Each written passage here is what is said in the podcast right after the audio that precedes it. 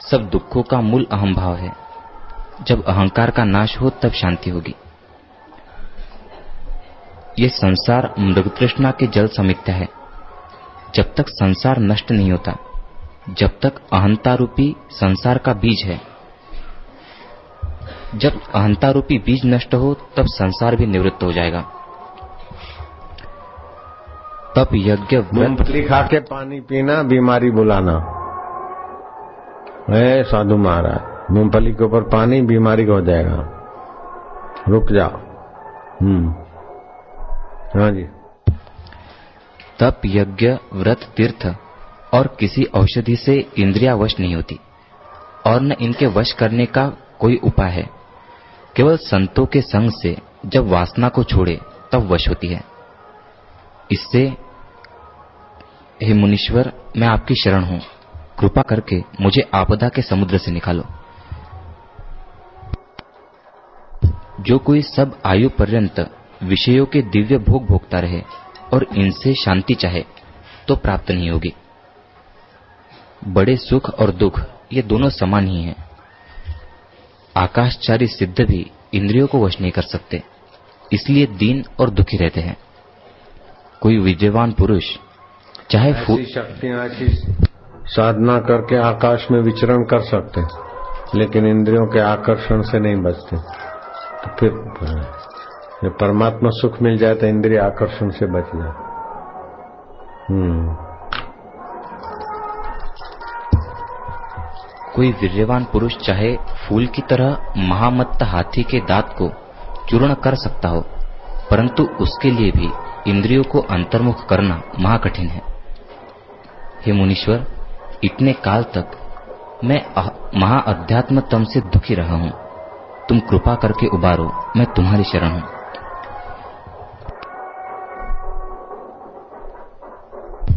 जिसका अंतकरण शुद्ध होता है, उसको संत उपदेश करे अथवा न करे, उसको सहज वचन ही उपदेश हो जाते हैं।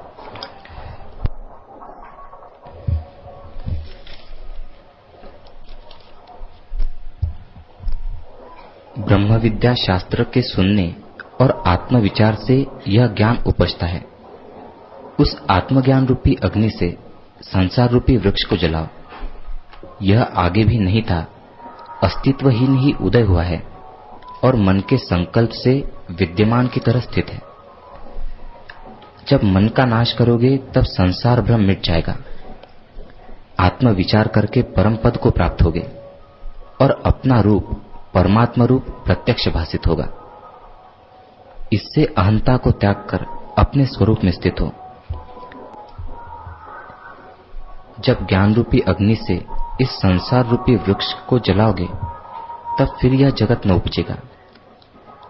यदि इसको विचार करके देखिए तो अहम त्वम नहीं रहता। त्रिगुण में प्रपंच गुणों का रचा हुआ अपने स्वरूप के प्रमाद से स्थित हुआ है। आत्मज्ञान से यह शून्य सदृश हो जाएगा। जब प्रपंच ही शून्य हुआ, तब आत्मा और अनात्मा का कहना भी न रहेगा। पीछे जो शेष रहेगा, वह केवल शुद्ध परम तत्व और तेरा अपना रूप है। उसमें स्थित हो रहो और दृश्य का त्याग करो। यह विचार कि न मैं हूँ और न जगत है जब तू ऐसा होगा, तब तेरी जय होगी। आत्मपद सबसे उत्तम है। जब तू आत्मपद में स्थित होगा, तब सबसे उत्तम होगा, और तेरी जय दुनिया का, सारी दुनिया का राज्य एक व्यक्ति को मिल जाए। शरीर स्वस्थ हो। चुनाव न लड़ना पड़े। पत्नी सुंदर हो, बेटा आज्ञाकारी हो, मंत्री वफादार हो। तो ये मानुषी सुख की पराकाष्ठा है। इससे सौ गुना सुख देव गंधर्वों को मिलता है। क्योंकि वो आकाश में बिना फ्यूल के उड़ सकते हैं अदृश्य हो सकते। हैं गुरुत्व आकर्षण नियम के पार भी जाके रहते हैं, इधर भी आ सकते हैं। उससे सौ गुना सुख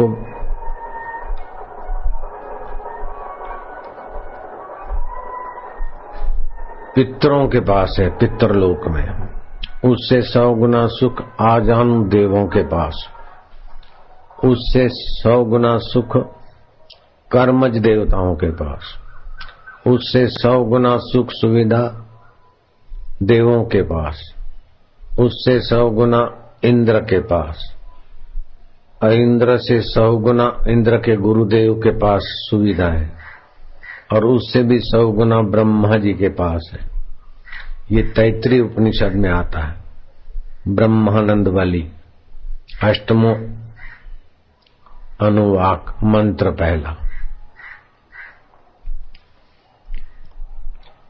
तो इंद्र को जो सुख है, इन सबसे करते करते उससे भी इंद्र के गुरु के पास सौ गुना सुख है। तो उनके पुत्र ने पूछा कि पिताजी, इससे भी ज़्यादा उत्तम सुख क्या है? बोले, आत्मा परमात्मा का ज्ञान।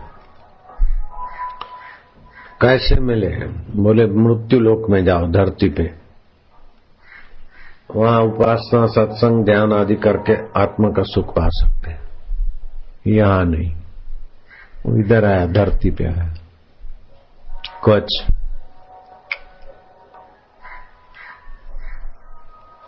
इंद्र को सुख लेना है तो अप्सरा नाचे, गंधर्व गाए, किन्नर।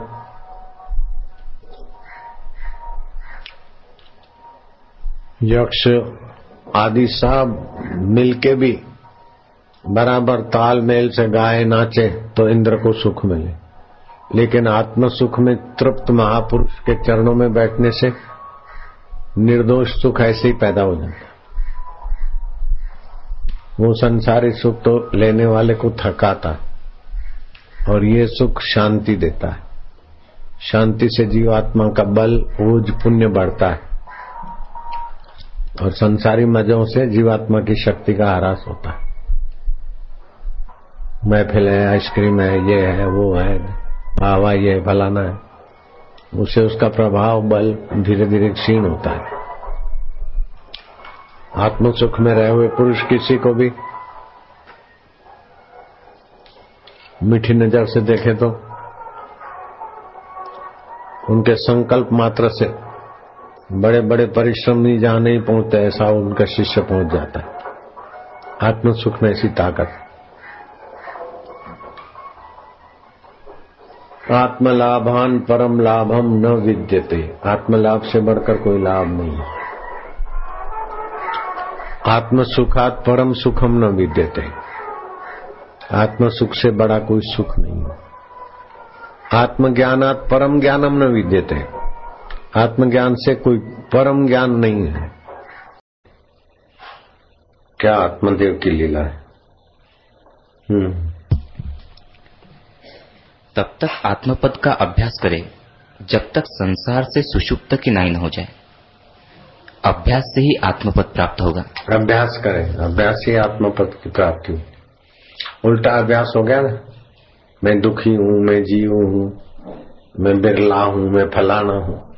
अब खोजो तो कहाँ बिरला जैसी कोई चीज़ मिलेगी क्या? सुन सुन के उल्टा अभ्यास पक्का हो गया। ऐसे सुन के अभ्यास करके आत्मा को जागृत करना मैं दुखी हूँ दुखी हूँ तो उन लोगों को, उन लोगों का भाव, चाल, सोचना, शरीर, ऐसे ही हो जाता है। मैं ब्राह्मण हूँ तो उनकी चाल ऐसी हो जाती कोई मान ले मैं लोफर हूँ तो उनका सोच विचार ऐसे ही चल जाता ऐसे मान ले मैं चैतन्य परमात्मा कहूँ परमात्मा। तो ऐसे ही ऊँचा हो जाएगा। फिर मोबाइल मोबाइल की ऐसी तैसी। मोबाइल की कोई वैल्यू ही नहीं। जब आत्मपद की प्राप्ति होगी, तब पाँच भौतिक शरीर को ताप या ज्वर स्पर्श न करेंगे। और यदि शरीर के हो भी तो भी उसके अंतकरण में प्रवेश नहीं करते। हम्म। जल्दी से कोई ज़ोर वोर बुखार बुखार आएगा भी नहीं। पाप और ज़ोर आएगा नहीं। कभी आया तो टिकेगा भी नहीं। और आया तो मेरे को आया, ऐसा मानेगा भी नहीं। शरीर को आया। मैं इससे न्यारा, अपने आप में प्यार। ऐसा उच्च आदर्श, उच्च ज्ञान बना रहे वशिष्ठ जी कहते हैं, हे राम, यह विश्व संवित रूप है और संवित ही विश्व रूप है। जब संवित बहिर्मुख होकर रस लेती है, तब जागृत को देखती है। जब अंतर्मुख होकर रस लेती है, तब स्वप्न होता है। और जब शांत हो जाती है, तब सुषुप्ति होती है। संसार को सत्य जानकर जब रस लेती है, तब जागृत, स्वप्न और सुषुप्ति अवस्था होती है। और जब संवित से रस की सत्यता जाती रहती है, तब तुरीय पद होता है। यह पदार्थ है या नहीं? जब यह भावना नष्ट हो, तब तुरीय पद समझो। हे राम, यह विश्व स्फुरण मात्र है। जब स्फुरण नष्ट हो जाता है, तब विश्व देखने में नहीं आता। जैसे स्वप्न के देश काल पदार्थ जागने से मिथ्या होते हैं। वैसे ही यह जागृत जगत भी मिथ्या है। जीव जीव के प्रति जो अपनी अपनी सृष्टि होती है, उसमें आप भी कुछ बन जाता है, इससे दुखी होता है। जब इस अहंकार को त्याग कर अपने स्वरूप में स्थित हो, तब विश्व कहीं है ही नहीं। इस सृष्टि का स्वरूप संकल्प मात्र है। और संकल्प भी आकाश रूप है।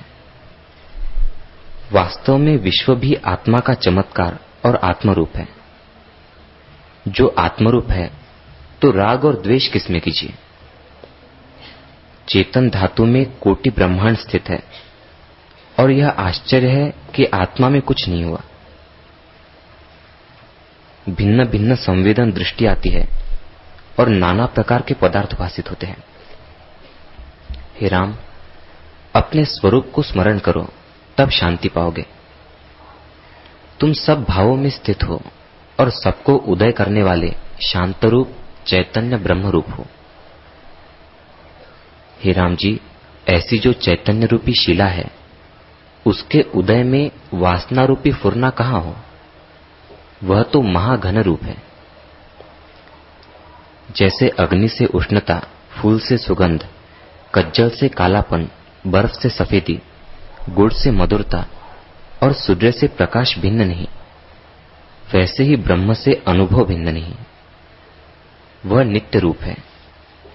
अनुभव अहम से भिन्न नहीं, अहम जीव से भिन्न नहीं, जीव से मन भिन्न नहीं, मन से इंद्रिया भिन्न नहीं, इंद्रियों से देह भिन्न नहीं और देह से जगत भिन्न नहीं। इस प्रकार महाचक्र जो प्रवृत्त हुआ है, सो कुछ हुआ ही नहीं। सर्वदा एक अखंड सत्ता परमात्म तत्व है। जैसे आकाश में आकाश स्थित है, वैसे ही ब्रह्म सत्ता अपने आप में स्थित है। वही सत्ता वज्रभूत और वही पूर्ण होकर स्थित है।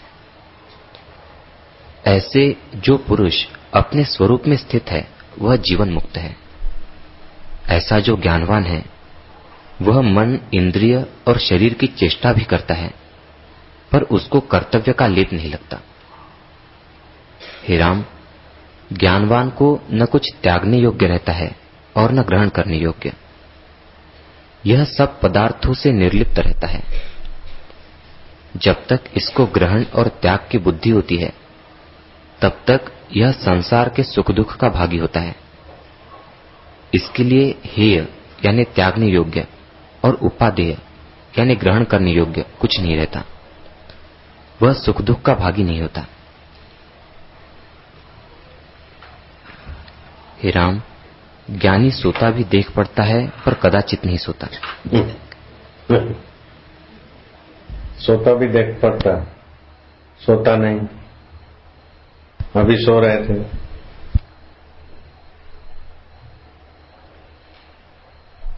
सोता भी देख पड़ता है, सोता नहीं, खाता देख पड़ता, खाता नहीं, करता देख पड़ता, करता नहीं। कैसा ज्ञान वास्तव में आत्मा ऐसे ही है। सोता, जागता शरीर है।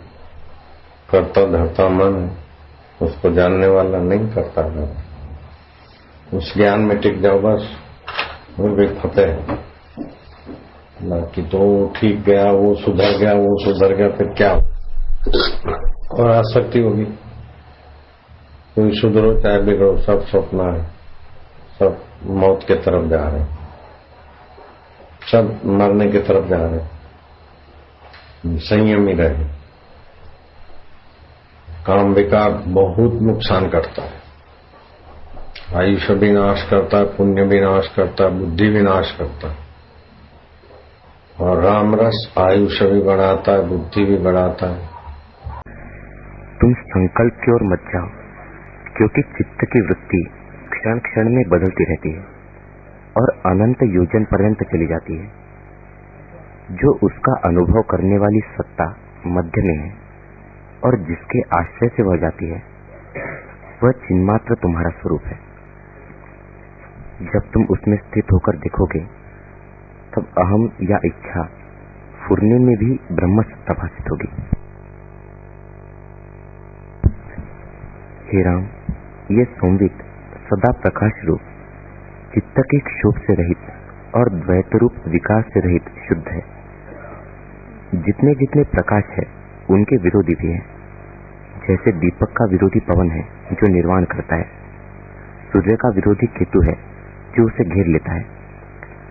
महाप्रलय में सब प्रकाश तमरूप हो जाते हैं, पर आत्म प्रकाश नित्य सिद्ध है। वह तम को भी प्रकाशित करता है, और सदा ज्ञान रूप एक रस है। हे राम, उसको त्याग कर और किसी की ओर न लगना। सब दृश्य मिथ्या है, जैसे रस्सी में सर्प और सीपी में रूपा कल्पित है। जब तुम जाग कर देखोगे तब सबका अभाव हो जाएगा। जैसे वंध्या के पुत्र के रूप का अभाव है, वैसे ही सब विश्व मिथ्याभाषित होगा।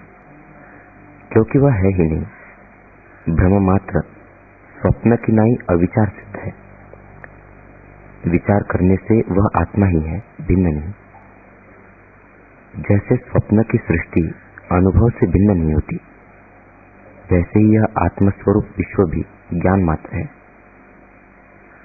जब ऐसे निश्चय करोगे, तब विगत शोह और मोह से भी रहित हो जाओगे। और परमार्थ सत्ता जो कि त्यो भाषित होगी। जैसे समुद्र में तरंग उठते हैं, वैसे ही आत्मा में दृश्य उठता है। इससे स्थिर होकर देखो कि यह आत्मा सर्वदा जागती ज्योति है। उसको त्याग कर और किसी के लिए यत्न करना व्यर्थ है। हे राम अपने अनुभव में स्थित होने में क्या कष्ट है? जो इसे कठिन जानते हैं, वे मूड है और उनको धिक्कार है। क्योंकि वे गौ के पग के सदृश, समुद्र को अपार और सुस्तर जानते हैं। उनसे बड़ा और मूर्ख कौन है? अनुभव में स्थित होना गौ के पग के गड्ढे को लांगने की तरह सुगम है। जो कोई और पदार्थों को पाने की इच्छा करेगा तो उनमें व्यवधान है, पर आत्मा में कुछ व्यवधान नहीं, क्योंकि वह अपना ही रूप है। हे राम, जिन पुरुषों ने आत्मा में स्थिति पाई है, उनको मोक्ष की इच्छा भी नहीं होती तो स्वर्गादि की इच्छा कैसे हो? मोक्ष और स्वर्ग आत्मा में रस्सी के सर्प सदृश मिथ्या भाषित होते हैं। उनको तो केवल अद्वैत आत्मा का निश्चय होता है। राम, स्वप्न में सुषुप्ति नहीं और सुषुप्ति में स्वप्न नहीं। इनका अनुभव करने वाला शुद्ध सत्ता है और ये दोनों मिथ्या है। ज्ञानियों को निर्वाण और जीना दोनों तुल्य है। ऐसा जानकर वे किसी की इच्छा नहीं करते।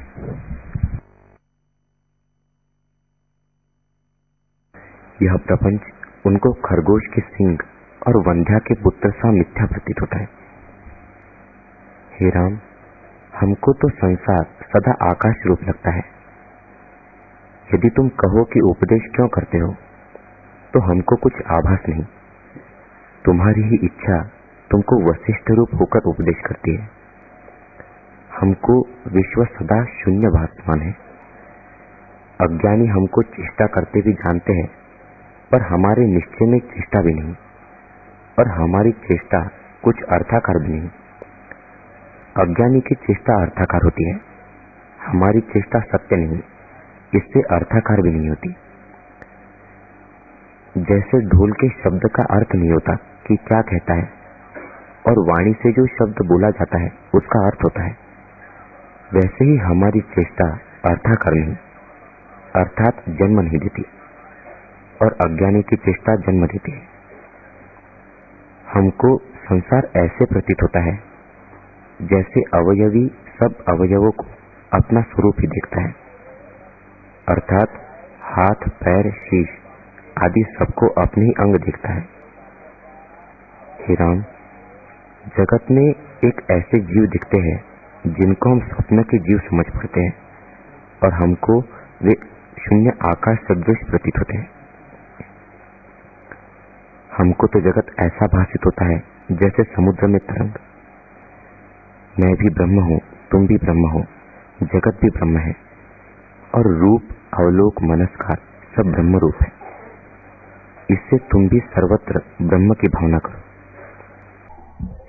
जो आत्मा में समवस्थित है, और सब अर्थों में निस्पृह और निर्द्वंद्व सत्ता में स्थित है, यथा प्राप्त में बरतता है, वह पृथ्वी का भूषण है। वह समुद्र की तरह अचल और अपने में तृप्त है। अपने में तृप्त है।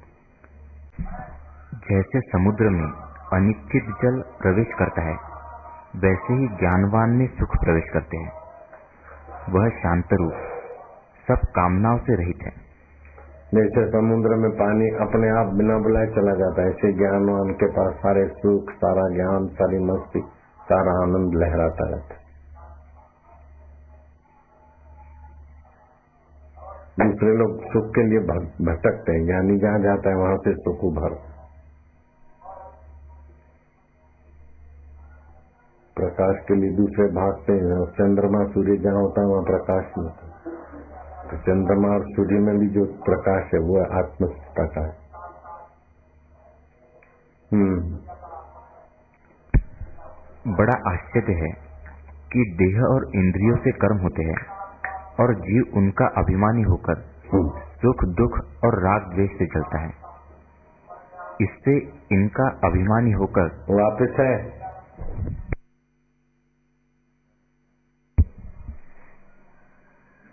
इनका संग और अभिमान त्याग कर अपने स्वरूप में स्थित हो। योगी केवल इंद्रियों से कर्म करता है उनमें अभिमान वृत्ति नहीं करता। इस जीव को अहंकार ही दुखदायक है। क्योंकि उससे वह अनात्म में आत्म अभिमान करता है। जो अभिमान रूपी विष से रहित होकर चेष्टा करता है, वह दुख का कारण नहीं होता। वह सदा सुख रूप है। जैसे सुंदर शरीर विष्ठा और मल से मलिन हुआ हो तो उसकी शोभा जाती रहती है। वैसे ही बुद्धिमान पुरुष यदि शास्त्र का वेत्ता और गुणों से संपन्न भी हो पर यदि अनात्म में आत्म अभिमान करे तो उसकी शोभा जाती रहती है। जो निर्मल, निरहंकार, सुख दुख में सम और क्षमावान है, वह शुभ कर्म करे अथवा अशुभ कर्म करे, उसको कोई कर्म स्पर्श नहीं करता। ऐसे निश्चयवान होकर कर्म को करो। चाहे जैसा कर्म करो यदि तुमने अहम भाव न होगा तो वह तुमको स्पर्श न करेगा। और जब आत्मपद को भूला, तब तीसरा पाँच भौतिक आदि भौतिक शरीर हुआ, और पंच तत्वों को अपना रूप जानने लगा। जीव के ये तीन स्वरूप है। आत्मा के प्रमाद से जीव संज्ञा पाता है। दुखी और परतंत्र होता है। इससे पाँच भौतिक और अंतवाहक को त्याग कर वास्तव स्वरूप में स्थित हो। हे राम, ये जो स्थूल और सूक्ष्म शरीर है, वे आत्मविचार से नष्ट हो जाते हैं। पर तीसरा जो स्वरूप है, वह सत्य है। तुम उसी में स्थित हो।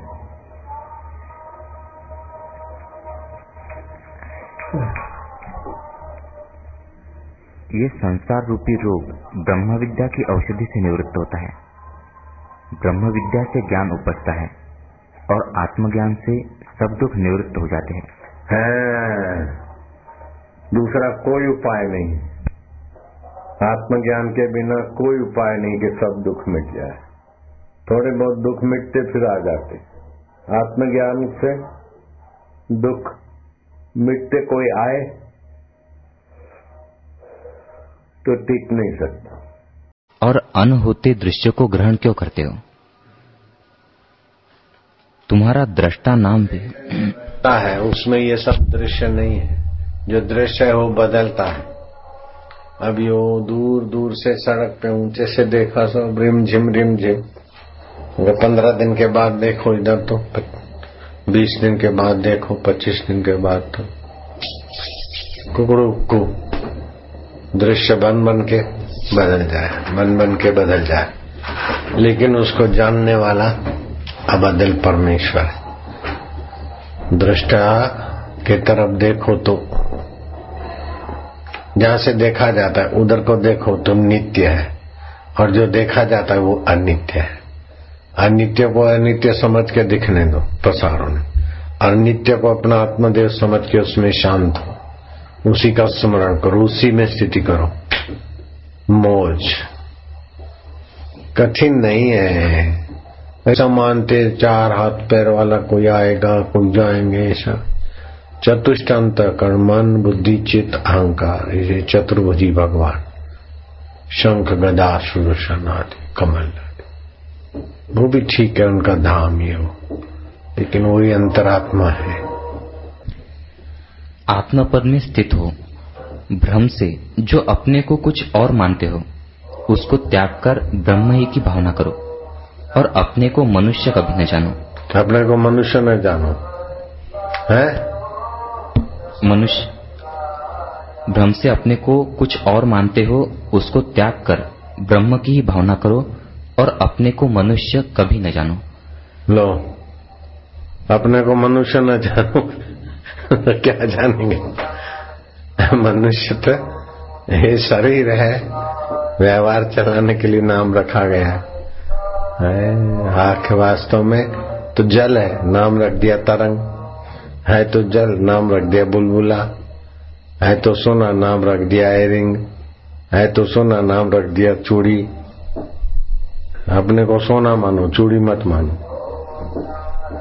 अपने को सोना मानो, अंगूठी मत मानो, चैन मत मानो। सीधी बात। ऐसे अपने को चैतन्य ब्रह्म जानो, मनुष्य मत मानो। जो अपने को मनुष्य जानोगे तो यह निश्चय अधोगति को प्राप्त करने वाला है। इससे अपने स्वरूप में स्थित हो। हे राम, जब देश से देशांतर को वृत्ति जाती है तो उसके बीच जो संवित तत्व है, उसका जो अनुभव करता है, वही तुम्हारा स्वरूप है। देखो, देश से देशांतर तक वृत्ति जाती है। अभी यहाँ बैठे ऋषिकेश का सोचा, फिर हरिद्वार का सोच के दिल्ली का सोचा, मुंबई का सोचा, कलकत्ता का सोचा। तो देश से देशांतर गई ना देश, फिर देश का अंतर, देशांतर। उसको जानने वाला कौन है? वही अपना अपन वही ईश्वर है, वही परमात्मा है। इतना सरल, सहज में।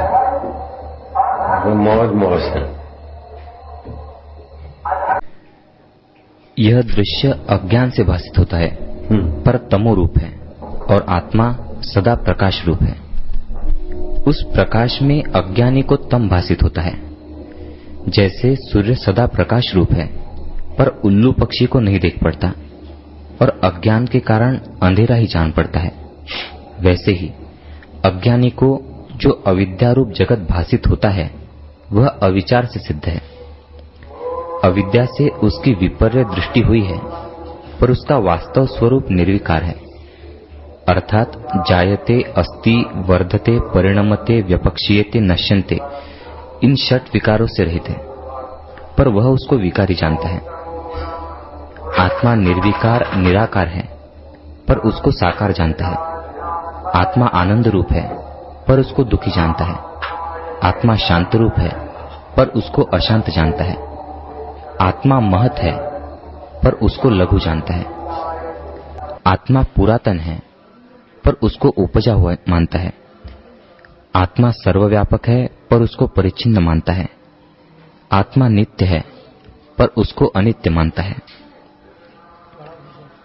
आत्मा चैत्य से रहित शुद्ध चिन्मात्र है।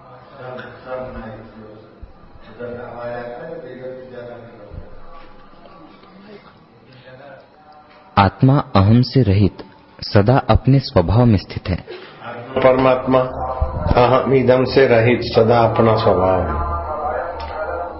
अहम मन में हूँ, ये है। ये दोनों को कौन जानता है? वही आत्मदेव है। ये ऐसा है, ये ऐसा है, मैं ऐसा हूँ। इन दोनों की गहराई में जो है वो आत्मदेव है। ये आगरे वाला है और मैं हरिद्वार वाला हूँ। ये दोनों कौन जानता है?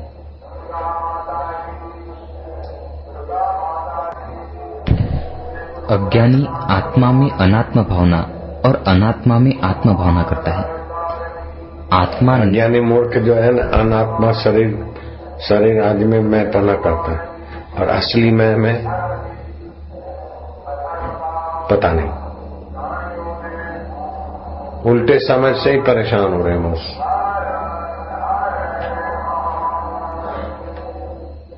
फिर उसको पुकारो उसकी जय करो उसकी जय करो खप जाओ। जिससे सब जय होती है उसको जानकर सदा के लिए मुक्त आत्मा हो जाओ। आत्मा अक्रिय है उसको यह सक्रिय देखता है। हम्म, आत्मा अक्रिय है। उसको अज्ञानी सक्रिय देखते हैं। आत्मा। आत्मा निर, आ गया हाँ दिख। आत्मा निरंश है उसको अंशांशी भाव करके देखता है। हम्म, आत्मा निरामय है पर उसको रोगी देखता है। आत्मा सदा प्रत्यक्ष है उसको परोक्ष जानता है और जो परोक्ष है उसको प्रत्यक्ष जानता है। हे राम ये सब विकार आत्मा में अज्ञान से देखता है। ये सब अज्ञान से आत्मा में विकार मानते हैं अपने मैं में। समझता कि मेरा भगवान दूर है मूर्ख परे है दुर्लभ है। ऐसा करूँगा तब मिलेंगे। तो आड़ डाल दी। हमको नहीं मिल सकते। हम तो संसार ये आड़ डाल दी आड़ बेवकूफ़ी की। जो मौजूद मिले मिला है